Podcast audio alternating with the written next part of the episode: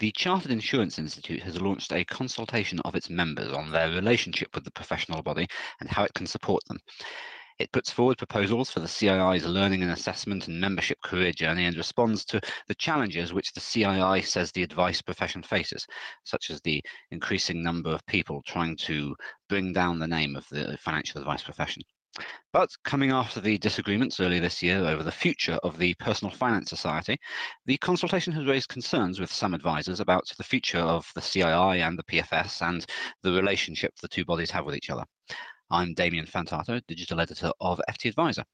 And with me this week is Alistair Walker, a chartered financial planner at HNW and chairman of the PFS's Financial Planning Practitioner Panel, but he is here in a personal capacity. Uh, and we are going to discuss some of the things uh, which uh, concern him about the um, consultation and maybe some of the other aspects of the consultation as well. Hi, Alistair. Morning, Damian. How you doing? I'm very well, thank you. Yourself? Yeah, good, thank um, you. So the two um, main proposals within the uh, consultation are the what, the CII calls the chartered ethos and the professional map. And, and my understanding is that it's the professional map which is the source of some of your concerns, isn't it? Yeah, I, th- I think that's fair. Um, I there are there are layers uh, to it. the The professional map has it has challenges, I think, which are uh, fairly sizable for the for the personal finance uh, or financial services sector, and particularly the financial planning profession. Um, the wider issue around the consultation, the timing, what mandate it gives the people who have who, who are going to be there when it's ha, has been dealt with, those questions all need answering too, I think. Um, so the professional map, just to just to recap as briefly as possible, it consists of eight areas of expertise, including, of course, financial planning, and then it lists seven uh, interpersonal and attitudinal behaviors, such as curiosity and drive to deliver and integrity, and uh, then it uh, these behaviors are supposed to be developed by transferable enablers such as core knowledge and skills, data and technology, and and ethical working. What, what specifically? My my personal initial reaction was that is that it's all a bit. you'd have thought that this is all a bit self-evident. What would you be concerned about? So, the professional map is feels like something born out of uh, a large organization. Um, it's the sort of thing that would get a sort of an HR department at a, you know, at a big um, multinational very excited because it would allow them to put together a balanced scorecard to assess their employees on and and these sorts of things. Um, I I did a bit of research about professional maps. Uh, found that the CIPD have something very similar, which is an HR uh, professional body mm-hmm. um, with a with a similar concept behind it, and uh, in an in a discipline like HR, um, which I can't profess to know very much about.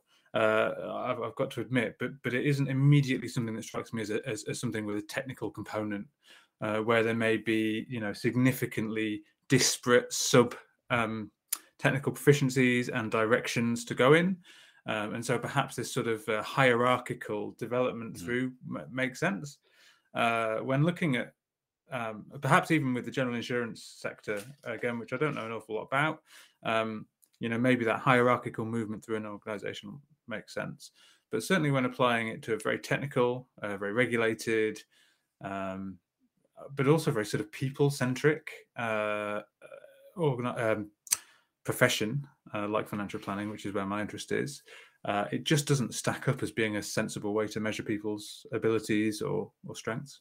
Mm. I suppose the, I don't know if this is a reflection on your firm at all, but sometimes when I speak to advisors, the impression I get is that financial advice firms tend to be quite flat in their corporate structure.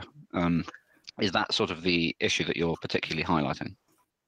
Yeah, I think so. Um, you, you, you don't imagine a, a sort of a practitioner-led organization to have these sort of multiple tiers of management that that mm.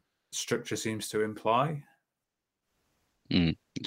So I should say the um, the CII has provided us with a statement. We did invite the CII onto this podcast, but they provided us with a statement which uh, uh, which, which I will be reading out at various courses over, points over the course of this podcast. And they said that to create the consultations draft professional map, the CII engaged with leaders, practitioners, HR, and learning and development leaders from large corporates and SMEs to specifically understand the skills required to be effective and succeed, as well as the key behaviors identified by leaders and as characteristics of top talent. The CII was delighted to hold interviews with 21 representatives from the financial planning sector, followed by focus group input and validation from a cohort, including four PFS board members and another eight representatives from paraplanning and personal finance. Um, so, what sort of impact do you think that this map would have on financial planning if it was to sort of become reality, I suppose, if it was to go from consultation to reality? I think first of all, it's very hard to see how this maps against a qualification framework, especially because uh, the the qualification side of things for for financial planning is is fairly heavily regulated itself. You know, there are competency based uh, qualifications that have to be met to be able to be um, uh, sort of certified and signed off as a financial planner or a financial advisor. Um, so so that's that's a big question. I, I, also worry that it's just a distraction. There's a need to modernize uh, the way that learning is delivered uh, for the financial planning profession as it has moved to a profession and away from a, a, a sort of an industry and and the sort of the background where you know you sort of had a load of sales training at the at the sales organization you worked at and then you've got some technical skills and and, and moved through that way. Um, and my concern is this is just a big old piece of distraction from the core issue, which is that the financial planning qualifications on offer just aren't uh, fit for purpose at the moment, and certainly not for the future, which is what this professes to um, to, to provide. Mm. One one of the other proposals that they include in this consultation is the uh, changes to the membership bans um, or, or, membership bans where you, you, know they have proposed four membership bans um, based on typical roles. So band one is frontline staff and administrative, all the way up to band four, which is senior leaders and, and business owners. And uh, they've mapped out that someone in band one might be a foundation member and someone in band four might be a chartered fellow. Is that a sort of a similar uh, concern that you might have that it feels like you're sort of there's a very prescribed route up the profession and through, a, through potentially through a firm or company. Exactly, uh, and I just don't think that that matches reality. You know, what we're dealing with uh, is something much closer in alignment to uh, the sort of um, chartered accountant routes through, where you may end up with a technical proficiency, which is significant. I mean, I know a number of highly competent paraplanners who are chartered fellows of the of the uh, Personal Finance Society. What they aren't is senior business leaders in strategically important roles for large organizations. What they are is absolutely fantastic practitioners. Mm, mm, um, so, is this a, a, problem that you think is, is stems from the the the unification of insurance and profession and financial planning, perhaps that maybe the two of them are sort of the CII is trying to do something that meets both of those professions. I am told that they that the Personal Finance Society document wasn't derived from the General Insurance document. That that is something that that, that um, you know I raised have raised this previously and was told that. Um, looking at the documents together, it's hard to understand why um, or how that hasn't happened because they're very similar. They start from a very similar point, um, and uh, yeah, I, I I do feel that you have a very distinct and, and, and separate set of needs and requirements and sort of wants from the financial planning profession that aren't being met by by what's available uh, in, in, the draft at least. Mm-hmm. Well, the, the, the so CII has said that it, its vision is for personal finance and insurance to enjoy parity of esteem with other trusted professions, and its mission is to have more member professionals uh, to serve the public. Um, so the um, other um, uh, sorry, I just lost my train of thought having switched between that email and my uh, other document. Uh, two seconds. Yeah. So, what are the um, do you agree with the CII that there are issues that need to be addressed? You you touched on the fact that maybe some of the qualifications might be a little bit outdated. Is that is it fair to say that that needs to be addressed? Do you think? Yeah, definitely. Um, it, it's I think there was a stat from from the president of the PFS uh, the other week that um, 25% of the membership are within 10 years of retirement age. Uh, you know, so so that's a large uh, bank of, uh, of people for whom are, who are currently very important in terms of the qualification framework and who will no doubt have gone through a rigorous set of qualifications. Um, but actually, the the focus needs to be on what are the future needs, what are the needs of the profession in 10 years, 15 years, and 20 years. And I don't think this is forward looking enough um, for the financial planning um, profession uh, to really do it justice. If this is sort of delete, delivering a, a strategic uh, sort of future vision for the body. Mm-hmm. This is something that they, they do touch on this briefly in, in the document, I believe. They sort of say um, the breadth of the current qualifications misses some obvious parts for our profession. So I think they mention um, AI, um, data analytics, ESG, um, uh, risk, and employee benefits. Is are those sort of the sort of things that you're thinking about, or do you think it needs they need to really go further than that? Yeah, I think the, the, the, key bit lacking in the in the qualification framework is, is actually the skills of financial planning. Um, you know, there is a sort of a truism uh, considered by people who, who've been doing this for a while. You know that, that you go to the CII for their exams for the technical competencies, and you go to alternatives for the actually how to do the job, uh, and and none of none of this proposal addresses that bit, as far as I can see. Mm-hmm. Yeah, I can, I can, see how that would be the case. I, have for my sins, sat a couple of the um, uh, exams, and they are very technical, and they are very, very much based on sitting in front of a book and learning facts about bare trusts and uh, you know uh, OEICs. Absolutely, and and the crux of the issue, as I see it, is that um, a, a financial planning professional is answerable to their client it is their client that agrees their fees. It's their client that pays the fees. Um, the uh, general insurance sector, for the most part, is still structured in such a way that the broker, the person who's sitting in front of the client, is answerable to the person paying their bills, which is uh, typically the product provider. And so you have this, you have this in some sometimes pretty subtle because I think any good broker would tell you actually I very much care about the client and I have them in mind when I'm working out what the best solution is for them and I'm not um, and I'm not influenced by by the fact that that's where the money is coming from, uh, which was very much the argument given by the financial services profession, uh, financial services industry prior to RDR back in 2013. Um, but the but the issue is that we the the product of a financial planner is the service that they offer to the clients, and the current set of exams. And in fact, if you look at the technical competencies that are within the professional map as well, the focus on all of those is on a product solution for a, for a problem that somebody presents with, which is very much how the financial planning qualifications the CI offer are currently currently structured as well. And that really misses the point.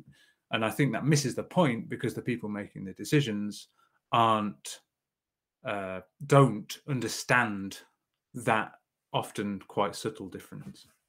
Mm-hmm. I suppose there's yes, uh, uh, there's not a um, there's not really a sort of um, a soft skills, for just to give you an example, there's not really a soft skills course, as far as I'm aware, within within the CII um, portfolio of, of, things that you can learn about, is there? Yeah, exactly, and, and, not even so much soft skills. I mean, I mean I've I've sat this uh, in the last year the CFP, which is largely considered to be the international standard for financial planning. And that still involves looking at solutions for clients, but the focus is on the client and not the solution.